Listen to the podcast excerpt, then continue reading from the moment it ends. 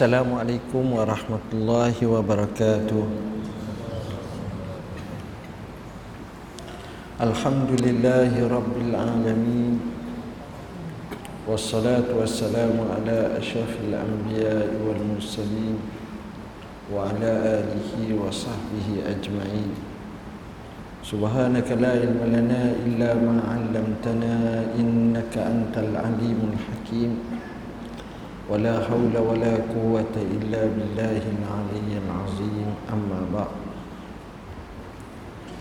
yang saya kasihi pengurusi majlis pengurusi masjid barisan jawatan kuasanya ashabul fadilah tutu imam tutu guru orang-orang besar kawasan ini hadirin hadirat muslimin muslimat yang dirahmati Allah sekalian. Alhamdulillah dengan izinnya kita dapat berhimpun pada malam ni. Dan sebenarnya kita tengok dalam kehidupan mutaakhir ini makin lama makin mencabar. Dan inilah yang berlaku dalam kehidupan kita. Saat kita melayari bahtera kehidupan maka satu perkara yang sentiasa bermain dalam ufuk minda kita ialah bagaimana kita nak meneruskan kehidupan ini dengan sebaik mungkin dan kita selalu berfikir berkenaan dengan rezeki. Maka insya-Allah tajuk khutbah tajuk khutbah pula. Tadi khutbah khutbah tu bahasa Arab. Tajuk ceramah kita pada kali ini adalah cara meraih rezeki dalam Islam Memang kita baca hadis rezeki ni Tuhan tetap dah. Walaupun Tuhan tetap dah tapi Allah bagi akal kat kita nak suruh usaha. Walaupun Allah tetap dah dia ada caranya. Dalam bahasa yang mudah tuan-tuan. Tuan-tuan tengok dua golongan. Satu kaya, satu miskin. Apa yang ada pada orang kaya? Dan apa yang ada pada orang miskin? Kita akan dapati bahawa orang kaya ni biasanya rajin. Kadang-kadang sampai tak sempat nak semayang Kerana pasal malam. Pukul tiga saya tak sampai pukul 12 malam. Dia bukan tak semayang di masjid Bukan tak semayang tapi tak semayang di masjid. Sibuk. Tadi saya khutbah di masjid UM Surah Jumaat. Yang bahagian perubatan. Saya tanya dia Doktor Buat bedah-bedah orang ni, ni Berapa lama dia kata kadang-kadang tu 13 jam biasa. Tengok masa tu. 13 jam biasa. Kita 3 jam lama. Ha, Ini menunjukkan bahawa Orang-orang yang jaya ni Orang yang rajin. Ada sahabat saya seorang tu Asalnya pelik tu asalnya miskin sangat. Sekolah jenang tak habis tapi dia antara orang yang orang yang kaya. Dia boleh buat satu bandar. Projek dia. Kaya semua. Dia cerita salah satu daripada cara perjalanan hidup dia dia kerja sebagai pembantu kedai di Singapura. budaya Cina di sana bila kerja lepas pada waktu balik tutup kedai tak boleh balik. Basuh dulu. Kita biar esok lah.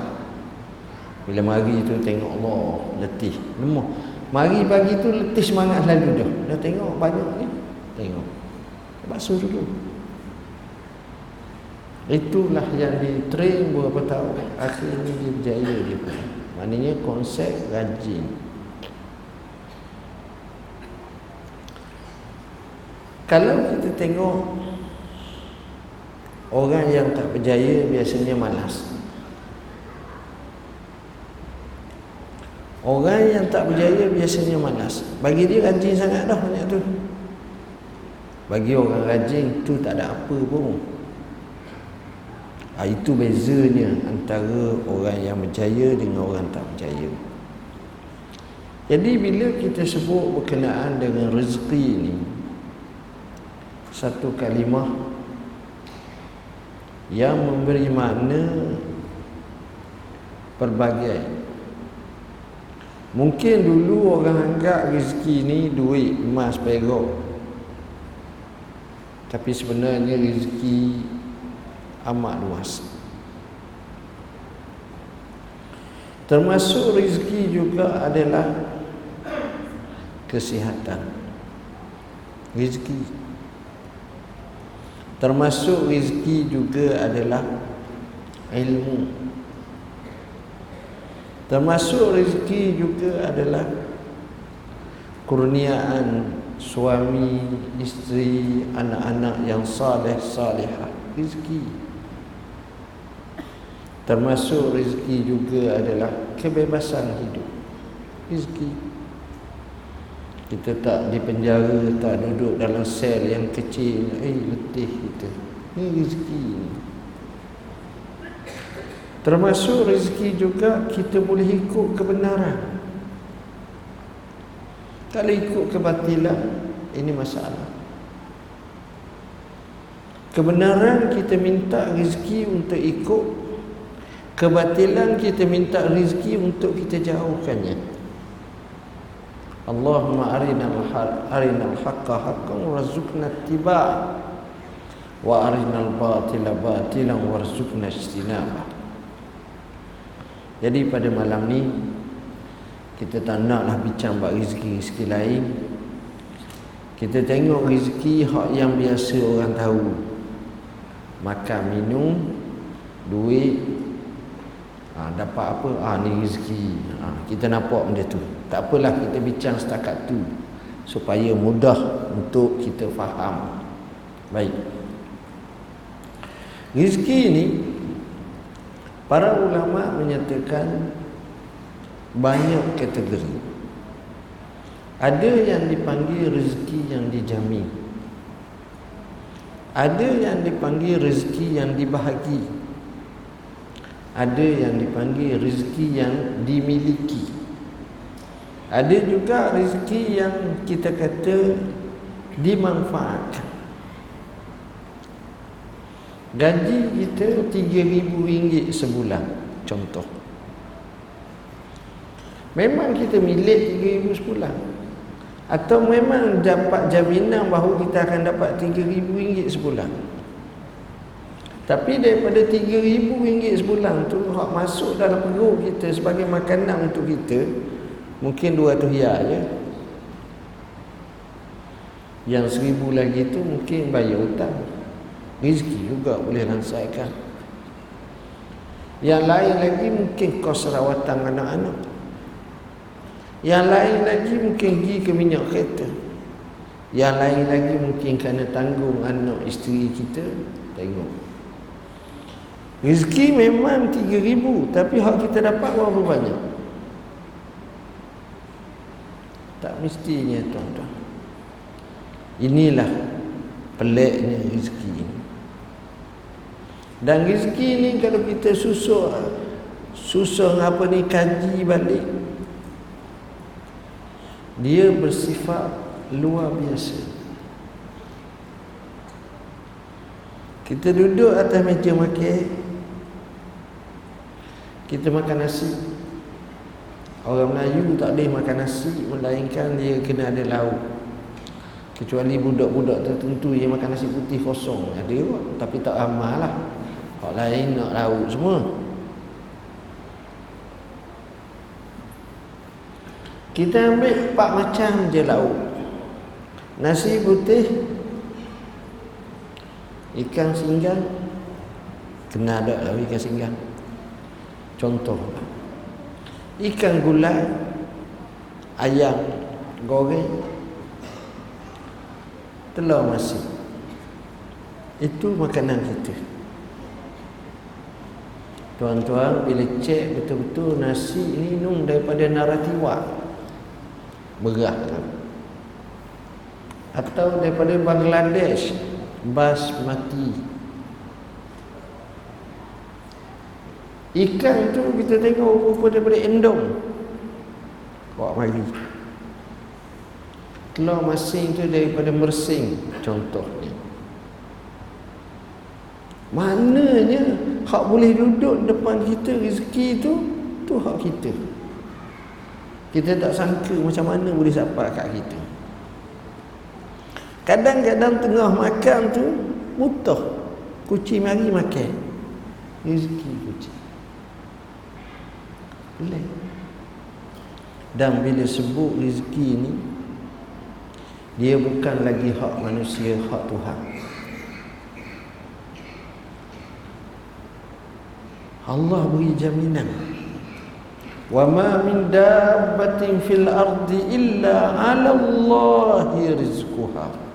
Tak ada binatang yang melata atas muka bumi melainkan Allah beri rezeki. Dabbah ni Hak kaki dua Manusia, ayam, itik, burung. Hak kaki empat Lembu, kubah, kambing, biri. Hak jenis rayak Ular, jeking, kala, lipan Dan seumpamanya Semuanya Allah bagi rezeki. Pelik. Tapi kita Allah kata ni rezeki kita tak. Rezeki bukan dengan kekuatan. Walaupun ada kekuatan Hak Tuhan. Hamba belajar Madinah Mekah dulu Madinah dulu Zaman dulu. Ada satu orang tu Tuan-tuan Allah jadi dia tangan tak ada. Dua belah. Kaki tak ada. Orang panggil istilah kita ke orang timung lah Jadi letak. Musim haji orang letak sejadah depan dia Zaman tu dia tak letak sejadah letak segebang Segebang merah tu letak. Duit dia kaya pada kita tuan Orang mari orang capuk Kalau kita ambil duit tu beli burger mu makan lah Pak uti burger. Kenyang dah mu. Allah bagi rezeki. Tengok. Satu hari seorang ahli tasawuf dia pergi pasar tengok seekor kucing tua buta jarang kita tengok kucing buta kata dia tengok seekor kucing tua buta Lalu dia kata hari ni aku nak tengok kucing tua buta ni macam mana dia dapat rezeki. Dia tunggu. Sampai time masa makan. Ada kucing lain mari letak depan kucing tua buta ni makanan dan dia pakai hidu-hidu makan.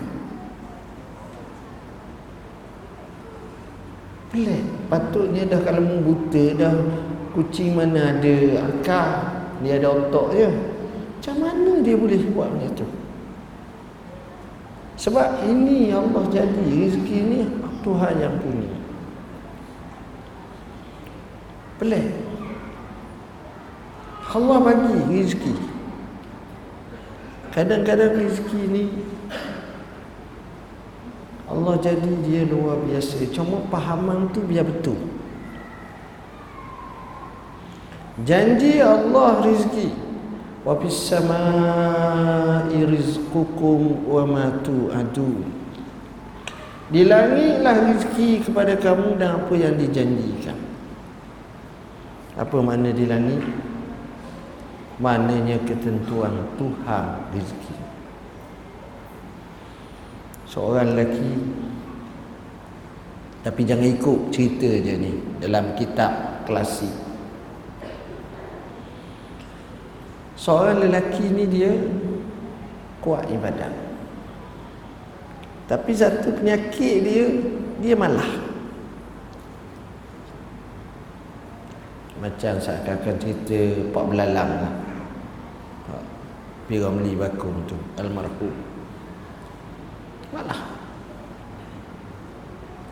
Satu hari dia mimpi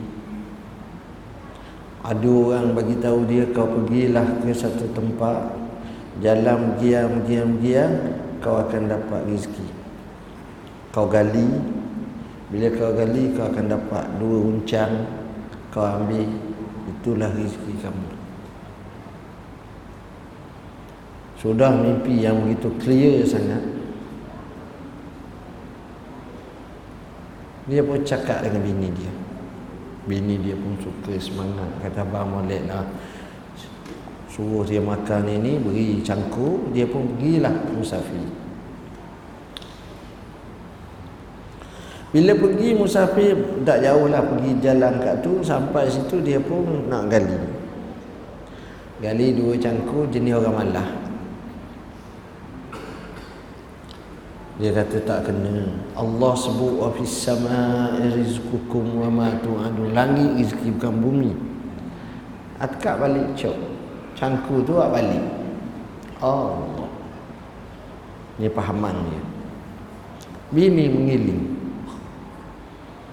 Payuh tu lelaki macam tu. Tapi kalau bini zaman sekarang pergi sendiri cakap. Tapi dulu tu cara lain. Dia pun bagi tahu kepada jiran sebelah. Jiran sebelah bagi tahu kat suaminya semangat pergi cari sungguh. Betul sungguh tuan-tuan dapat dua macam sok. Bawa pikul berat. Bila bawa pikul sampai di rumah buka tengok ular Ular ni, ni dalam tutup balik. Dahlah jauh jalan. Hati pun jadi bengkak. Geram. Nak perkena kita. Tak apa. Tak apa. Ada ubi, ada batah. Ni kita kena balah. Tengah malam. Dia ambil dua guni itu dia pergi letak atas atap rumah orang ni ni hak jenis macam belubang ni dia gitu curah atas atap atap pula bukanlah atap macam gini atap terbuka mudah dalam kata lain biar rasa sekali nak jadi cerita keluar daripada atap tu duit jatuh Ha, dia kata ni baru betul wa bisama rizqukum ma tu ada daripada langit itu ha boleh terima. Nak ceritanya ialah ni pun sumber tak ada sangat tu cuma dalam kitab klasik royak. Apa yang saya nak nyatakan bahawa bukan fahaman rezeki daripada langit tak. Dalam nas yang lain rezeki ni macam-macam. Famshu fi manakibiha mencari jalan dalam muka bumi wa kulu min rizqi jalan pelusuk bumi. Orang Petronas rezeki dia dalam tanah seribu meter dalam. Setengah tu lebih lagi. Dalam laut. Mana rezeki ni bukan macam tu. Baik. Dan rezeki ni tuan-tuan Allah jadi dia. Dia ini kadang-kadang kita tengok pelik kita usaha berdasarkan matematik masa dia tak mesti dapat. Itu rezeki. Contoh. Satu hari kita pergi maci. Saya kalau saya pergi maci memang tak dapat. Mana kena pergi maci di pasar ambil je. Ha, tu mudah. Bawa lalu ha, senang. Pergi kat mana-mana pengalaman lepas memang tak dapat dapatlah anak-anak kecil. Letih gitu je. Kita pergi maci dua jam. Carilah sungai linggi ke, sungai mana ke. Kita dapat sekilo ikan. Kita pergi pukul tiga, kita balik pukul lima, kita dapat sekilo ikan. Alhamdulillah. Dua jam sekilo. Esok kita congok, kita kata dah kalau dua jam sekilo, mana kalau empat jam dua kilo. Jadi kita ambil najang lah sebab nak tiga kilo. Kita start pukul 10 pagi Kita balik pukul 4 Pukul 4 petang Tapi kita dapat sekor je Kau kecil pula Berlaku tak? Boleh berlaku. Hari yang lain pula Kita nak pergi awal Tiba-tiba ada orang susah Kita pun tolong dia gini gini gini. Akhirnya kita sampai tu pukul 3.50 nak balik pukul 4 Tebolah sekali Dua kali juga. Dapat ikan sedram Ikan pula dapat ikan Arab Paima Allah Boleh letak selalu Hak hidup-hidup tu boleh jual dengan harga ni Ke zoo ke apa ke Mahal jadinya Aquarium Berat satu kilo Boleh tak berlaku? Boleh Kenapa boleh berlaku? Sepatutnya kalau lama mesti banyaklah. Kalau sikit mesti sikit. Kalau sederhana mesti sederhana. Tak.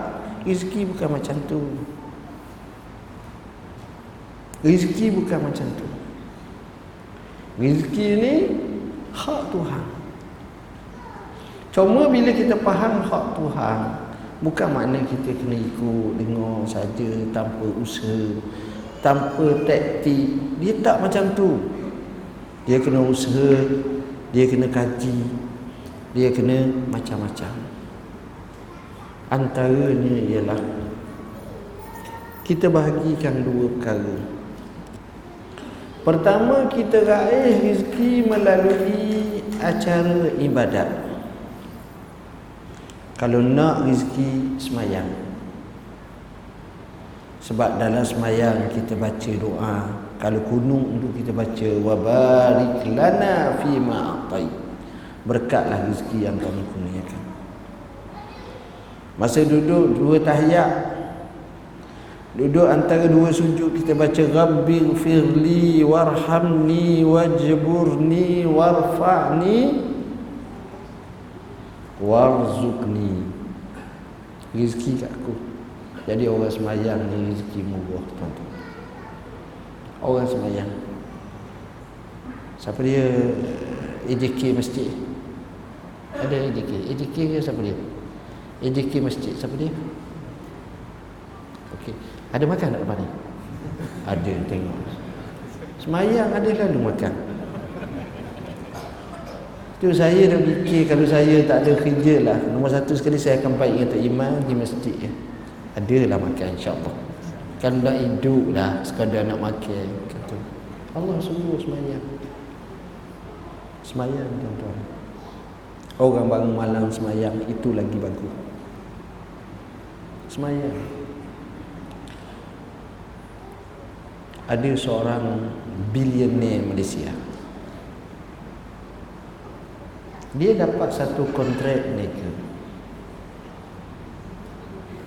nak nega ni buat shipping kapal.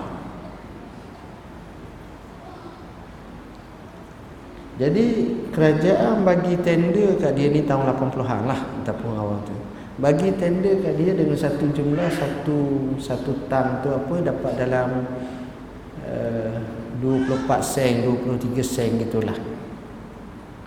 Jadi kalau dia nak pergi cari kapal tu dia kena cari hak murah lagi supaya dapat untung. Dia pergi Singapura. Singapura terkenal dengan ekspor banyak kapal tengok senara kapal-kapal besar ni naik gini gini gini akhirnya tak dapat. Semua nak 24, 25, 26, 20 jadi tak ada untung negeri tak ada untung nak apa? Tak jadi. Bila tak jadi dia pergi ke masjid sultan. Di Singapura ada nama masjid sultan. Masjid negara dia. Sudah semayang dengan akhir sekali dia nak pergi makan roti sana martabak di sana sedap tu. Duduk masjid sultan dia temu seorang lelaki. Eh mari dari mana? Ni kata dia duduk mana? Malaysia ada apa masalah? Mari sini. Akhirnya dia pun ceritalah apa yang berlaku. Kawan ni kata awak kena pada tempat ni saya adalah pemilik kapal terbesar di Singapura salah seorang bukan pekerja pemilik pemilik jadi awak nak apa? Dia pun letaklah harga kawan tu beri, bahkan boleh tawar lagi, beri lagi. Tengok. Di mana? Masjid.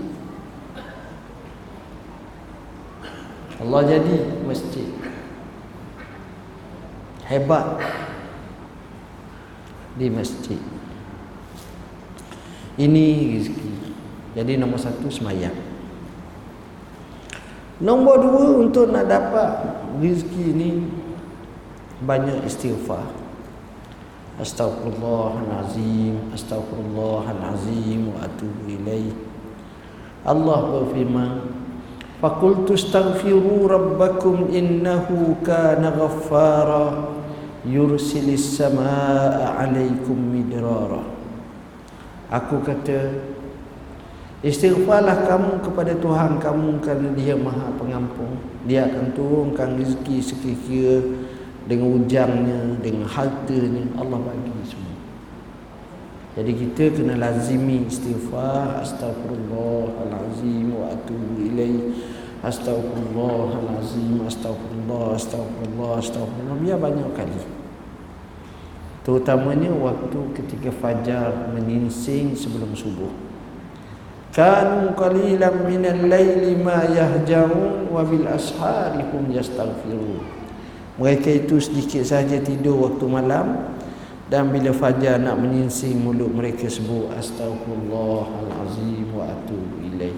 Tengok. Jadi nombor dua apa yang saya kata ialah nak dapat rezeki istighfar kepada Allah banyak-banyak. Yang ketiga untuk nak meraih rezeki kita kena sambung silaturahim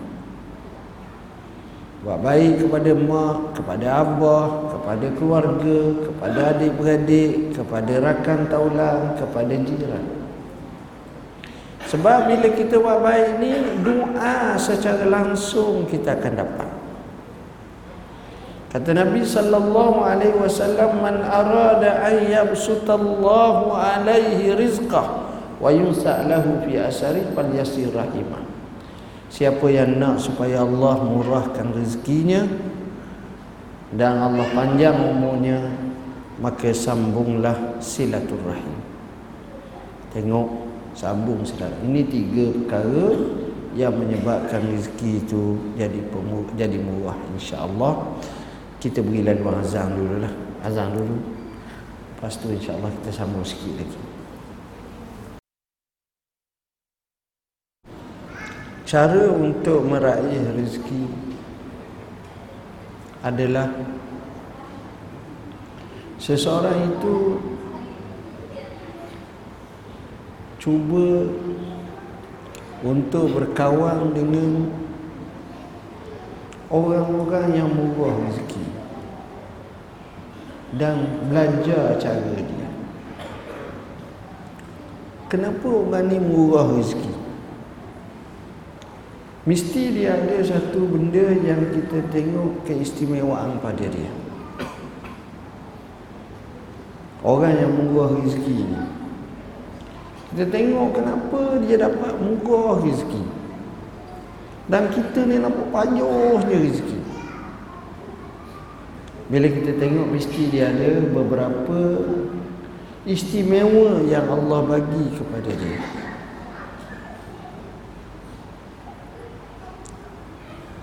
saya selalu sebut satu kisah kisah seorang Cina dia cakap. Dia kata lu lu mau kaya. Gua mau kaya juga. Tapi gua tak kaya-kaya. Akhir sekali gua dapat cara nak jadi kaya. Ada tiga perkara pertama kalau lu nak jadi kaya lu kena buat baik kepada ibu bapa lu. Sebab ibu dan bapa ni kalau dia doa kepada anak dia doa ikhlas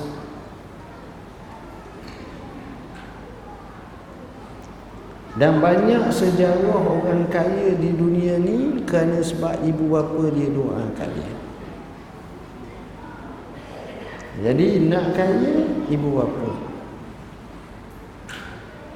Dia dah sebut dah baik, dia dah sebut dah bagus, dia sebut bertuah, pemurah. Dia sebut anak dia lima orang, tapi anak hak ni sebut kaya. Kaya sungguh. Anak lain kaya pada hak tu. Tapi gaya tu tak kena. Kenapa tak sebut? Itu masalah. Yang kedua kalau lu nak kaya Nak rezeki banyak Lu kena kawan dengan orang kaya Kita tak kawan dengan orang kaya Tapi kita kawan dengan orang buat nak jadi kaya Itu ha, masalah Temu seorang Mak, ada kerja tak malam ni? Tak ada lah. Mak, jom mak kita pergi minum air kedai sikit. Rati dapat roti payang. Oh, kita pun makan. Mak, macam mana mak kita nak jadi kaya? Mak kata, mak batuk. Entah nak teori apa, Syekh? Ha, teori Bill Gates, Warren Buffett, Carlos Slim, Jack Ma, nak taikun mana? Ha. Li Kashi Mukesh Ambani paling apa. Situ aku satu situ sudah situ dia cakap kata Syekh pinjam 50 riyal lah bayar dah lah kita bayar semalam 30 dah bayar lagi hari ni pinjam pun dah 50 hari ni buat je hak tu dah bayar tu kedai kopi banyak sebab kita nak berkawan bukan orang yang buat kaya. Orang yang buat kaya ni masa ni memang banyak. Kedai kopi dia perang. Oh, macam dia tahu. Dialah ahli parlimen, dialah ahli politik, dialah oh, oh itu banyak kampung tuan-tuan. Banyak. Ya kita tak nak, kita nak orang kaya semua. Orang kaya semua dia lain. Dia lain sudut pandang dia lain cara dia lain sebab bila kita kawan dengan orang kaya orang kaya tu jadikan kita kawan dia tak suka kawan dia ini miskin sifat orang kaya sebenarnya dia tak suka kawan dia miskin sebab dia nak membina akses networking.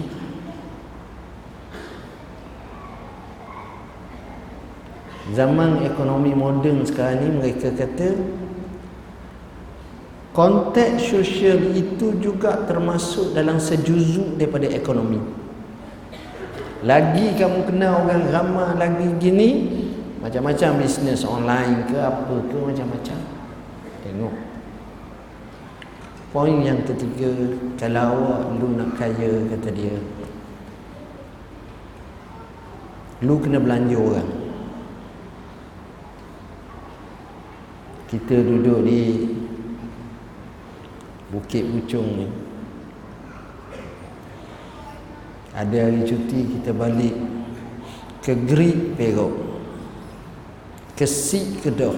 Sebab biasa duduk sini bukan orang kampung ni ramanya biasanya mendatang di rumah. Ha, tapi asalnya mungkin daripada kota tinggi. Bila kita balik rumah kampung kita tengok di kampung kita tu ada kedai maknat kedai pak lang kedai Pak Abu. Adalah setiap kampung tu ada kedai yang maju sikit. Kita tengok ada 15 orang sedang makan roti cana air teh roti telur kita pun pergi kita kata Pak Mak semua orang yang ada dalam kedai ni saya belanja Pak Mak orang pun tengah makan ni kejut Kalimah kita kata saya belanja tu kejut dia. Allah. Masing-masing. Mak bila mau balik? Mau orang kaya baru ke? Ha tengok ni. Tengok. Kita pun belanja. Walaupun pak mak kata harganya 50 riyal ataupun 48 riyal kita keluar tu ketar tangan kita Parkinson. Ambil kita. Tak payah cucu mamak. Orang kata apa? Kau kaya Syekh. Sejak dia Bukit Pucung ni lagi kaya. 14 orang duk ulang kaya-kaya. Dalam gambar tu ada hak kecil mani, darah tinggi, mulut masing, makan darah masing. Ni dia panggil dalam bahasa santai doa. Saya kata Ji, Ji nampak hebat janggut panjang doa saya kaya Haji kata pada aku doa kat kau baik aku doa kat aku ha tengok kita payah kita nak jawab. Tapi bila beri macam tu ai doa lalu tak payah suruh pun betul tak? Tak payah suruh. Tapi kadang-kadang tuan-tuan sebenarnya Islam ajar memang macam tu. Dan yang lebih hebat lagi orang yang bagi macam ini ni yang banyak tolong orang Allah tolong dia ketika mana dia desperate wallahu fi auni al-abdi ma dama al-abdu fi auni akhihi. Allah sentiasa tolong seorang hamba tak kala dia tolong saudara dia.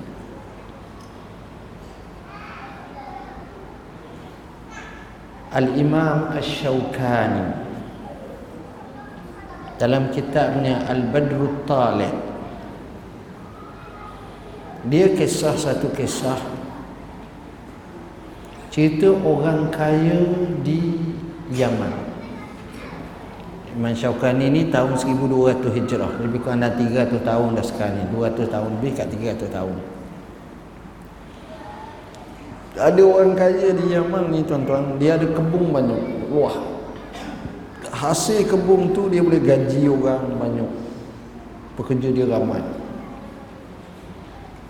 Dan dia rumah dia tu dia letak tempat minum air susu dengan roti. Pagi-pagi orang miskin lalu saja ambil roti minum susu.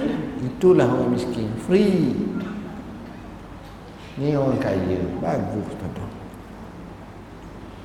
sampailah satu hari satu musim tu Tuhan uji kemarau panjang jadi pokok yang mati banyak, yang layu banyak, air tak ada kering. Dia pun cari dekat-dekat sumur lama ada ni telaga, dia panggil sahabat-sahabat dia gani. Kali dalam tak ada air.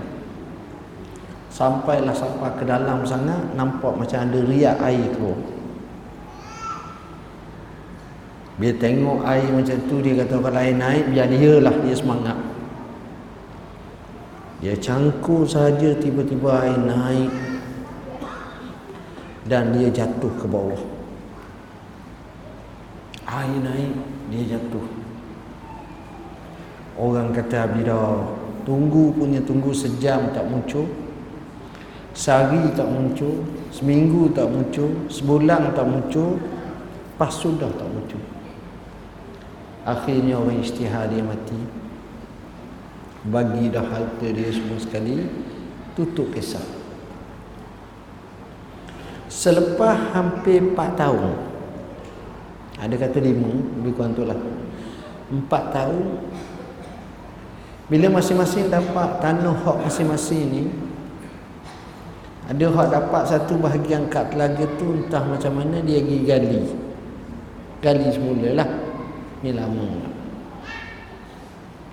sedang dia gali dengan kawan-kawan dia dia terjatuh ke bawah. Rupa-rupa tempat dia gali tu ada bawah tu ada gua. Bila tengok ada seorang lelaki duduk dalam gua tu. Takut tak tuan-tuan kalau dia temu seorang? Ni kita ni manusia ni tuan-tuan kita takut bila orang tu tak cukup anggota. Kita takut. Mana Tok Bila dia mari mesti awal pagi tengok buka pintu ada tangan seputung. Lagi je. Tangan seputung. Tapi kalau ada anggota cukup tak? Ada kaki. Ai takut eh main apa ni? Main kaki kaki dia jadi lain manusia. Dan dia takut benda yang di mindsetkan dalam kepala dia sekalipun benda itu tak ada. Contohnya kalau kat kubur tu beratu. Oh, takut ke kita tanya ada berapa ekor tu? Tak ada. Ada orang kata orang mana? Orang ni. Tanya dia ada ah, orang lain pula kata. Tanya. Akhirnya tak temu orang tu siapa tak tahu kata kita nak usul sumber asal. Tak ada. Akhirnya dengar eh, dia takut. Bila kita lalu kau kau bulu kamu mengemar naik tengok. Jadi tuan-tuan daripada situ kita faham. Dia tengok tu Oi, orang ni kata selamba jangan takut. Lagi takut.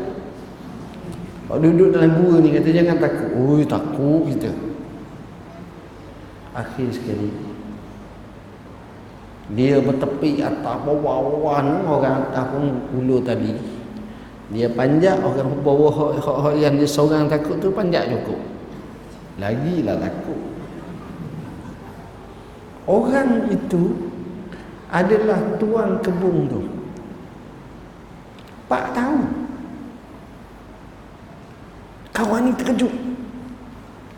Saya masing-masing takut Awak ke ni? Ke Korin? Oh saya dah. Atu. Dah. Atu raya. Dah. Betul awak? Awak. Jin. Dah. Orang. Cuba pegang. Tengok. Takut. Betul sungguh kan? Akhirnya mikir pula. Soalnya yang pertama. Bawah tu. Kenapa awak boleh hidup sedangkan air naik? Dia kata betul air naik kok lain. Saya jatuh terjelur dalam gua. Situ tak ada air. Oh gitu. Bukan dia mati lemah. Okey. Soalan kedua. Kenapa awak hidup? Kan pelik tanya. Kenapa awak hidup? Kenapa? Pak tahu mana ada kuih ada KFC, McDonald, apa benda? Tak ada. Gua, tak ada orang. Kita nak makan tak ada. Macam mana? Dia kata ya. Memang ini tengok jawapan dia. Aku sendiri tak tahu. Tapi setiap pagi akan ada susu dengan roti kat aku sebagaimana dia buat kepada khalayak orang miskin kampung dia tempat dia tu maka Allah balas. Tiap pagi ada rezeki ini dalam bahasa tauhid dia panggil sebagai ma'unah Tuhan tolong kepada orang soleh atau orang panggil karamah ke pandailah tapi berlaku dalam sejarah. Memang orang hidup pada logiknya mati. Dan ini juga yang diceritakan oleh guru kami Syekh Atiyah Salim. Kisah yang hampir sama dengan kisah ini berlaku dalam sejarah Islam. Jadi itulah sebahagian yang dapat saya sampaikan berkenaan dengan rezeki. Saya pun tengok tuan-tuan lain macam tengok saya bila nak berhenti ni. Ha, saya rasa sesuai lah saya berhenti tapi kalau nak bincang panjang lagi kita ada banyak buku. Tuan-tuan tinta nasihat untuk ilmu sesuai untuk anak-anak kita. Adab belajar ilmu pun ada. Begitu juga tip hafazan Quran. Sekarang ni nak baca nak apa Quran tahfiz nak tanya hukum solat dan Q&A bab solat dan apa ni taharah. Bab hadis 40 ni saya rasa sesuai untuk dibuat pengajaran di sini ataupun dalam masalah hadis ataupun tasawuf berkenaan uh, hikam ni jawapannya. Jadi tuan-tuan sekadar itulah yang dapat saya sampaikan. Mudah-mudahan yang bermanfaat kepada kita semua. Bismillahirrahmanirrahim. Allahumma faqihna fid din al-mutawin Allahumma ja'alna min allazina yastami'una al-qawla fa yattabi'una ahsana. Wa sallallahu alaihi wa sallam wa ala alihi wa sallam. Assalamualaikum warahmatullahi wabarakatuh